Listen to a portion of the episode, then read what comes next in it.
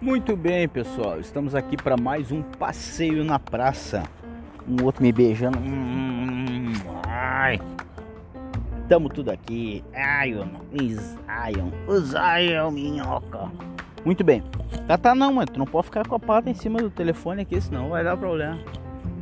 Vamos lá, pessoal. Passeio na praça. Parágrafos curtos de reflexão para quem sabe ajudar você na sua tomada de decisão. Vamos lá. Hoje a gente vai falar do ser igual.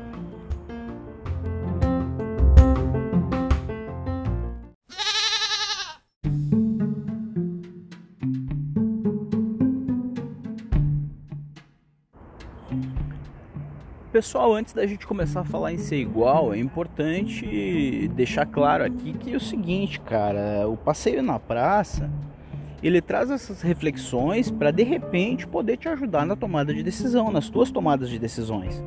Então, de repente, uma, um episódio vai servir uma reflexão, um parágrafo vai servir para alguém, o outro vai servir para outra pessoa. Não são todos os parágrafos para todas as pessoas, tá, gente? São só várias reflexões soltas aqui. Então vamos lá, vamos falar do lance de ser igual. Porque às vezes a gente tem medo de ser igual, ou pelo menos a gente acha um pouco estranho. Mas vamos lá, vamos falar disso aí agora.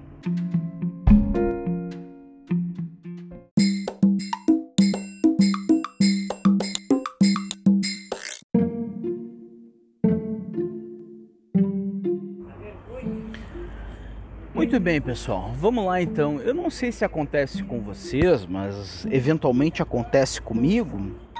Eu tenho um pouco de receio, de, de resistência de ser igual à maioria, porque esse negócio de igual a todo mundo, não existe todo mundo, né? Existe a maioria. Mas enfim, muitas vezes eu tive e eventualmente ainda tenho um certo receio de ser ou me comportar ou, ou estar inserido no grupo da maioria. Entretanto, esse receio, vamos chamar de medo de ser igual, tá? Só para a gente alinhar aqui a nossa conversa. Então, esse meio, esse medo de ser igual aos outros, igual à maioria, é uma coisa que eu não sei até que ponto ela ajuda ou atrapalha. Às vezes ajuda e às vezes atrapalha. E o que que, e, e o que, que diferencia uma coisa da outra? Na verdade, o que diferencia uma coisa da outra me parece que é o nosso objetivo. A gente sempre tem que partir daquele princípio de que a coisa que mais a gente tem que conhecer, o assunto que a gente mais tem que dominar é sobre nós mesmos e sobre aquilo que a gente deseja, aquilo que a gente quer, os nossos objetivos. Então eu acho, me parece, pelo menos comigo tem funcionado assim nos últimos anos, que quando uma coisa como essa, o medo de ser igual, me leva para mais longe do meu objetivo, eu avalio se de repente ser igual não me leva para mais próximo do meu objetivo. E aí o medo de ser igual ou o medo de estar inserido naquele grupo da maioria, ele se esvai que nem água evaporando assim pelo ar. Porque o que realmente passa a ter importância é chegar a algum lugar, é chegar a atingir o objetivo. E isso de fato é a coisa mais importante. Então, quando você está indo para um objetivo, e é por isso que é importante que você saiba para onde está indo, então quando você está indo em direção àquele objetivo, muitas vezes ser igual te leva para mais próximo do teu alvo, e ser diferente te leva para mais distante.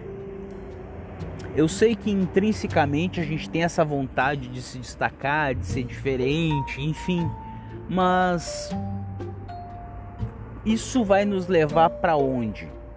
Agora, se o teu objetivo é te sentir diferente, é te ver no espelho como diferente da maioria, bom, aí então tu realmente tem que ir para o caminho diferente, porque é isso que tu vai enxergar no espelho quando tu te olhar, algo diferente. E aí entende que teu objetivo é ser diferente. Então, se o teu objetivo é ser diferente, é óbvio que tu não pode estar tá fazendo a mesma escolha que a maioria. Certo? Era isso então.